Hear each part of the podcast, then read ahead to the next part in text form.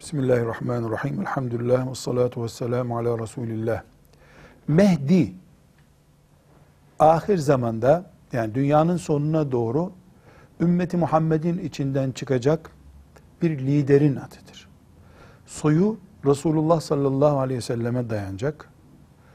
Adı Resulullah sallallahu aleyhi ve sellemin adı olan Muhammed Ahmet'ten biri olacak. Babasının adı da Abdullah olacak. Mehdi aleyhisselam yeryüzündeki kargaşalığı, zulüm ve fıskı fucurla dolan dünyayı ıslah etmek için gelecek. Yani düzeltecek. Mehdi aleyhisselamın geleceğiyle ilgili onlarca hadisi şerif var.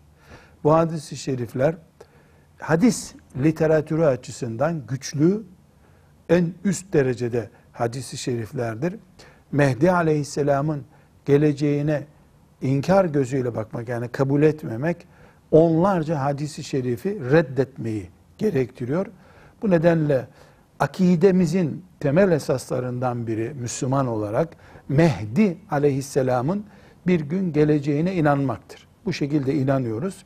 Ama ne zaman, nerede, kim bu soruların cevabı yoktur. Bu hususta belli bir suistimal tarih boyunca olmuştur. Nasıl olsa Müslümanlar Mehdi aleyhisselam diye birine inanıyorlar. Sakalını uzatan, sarığını kalın saran Mehdi olduğunu iddia etmiştir. Gece çok rüya gören daha büyük Mehdi olduğunu iddia etmiş. Bunlar suistimallerdir. Hiçbir değeri yoktur.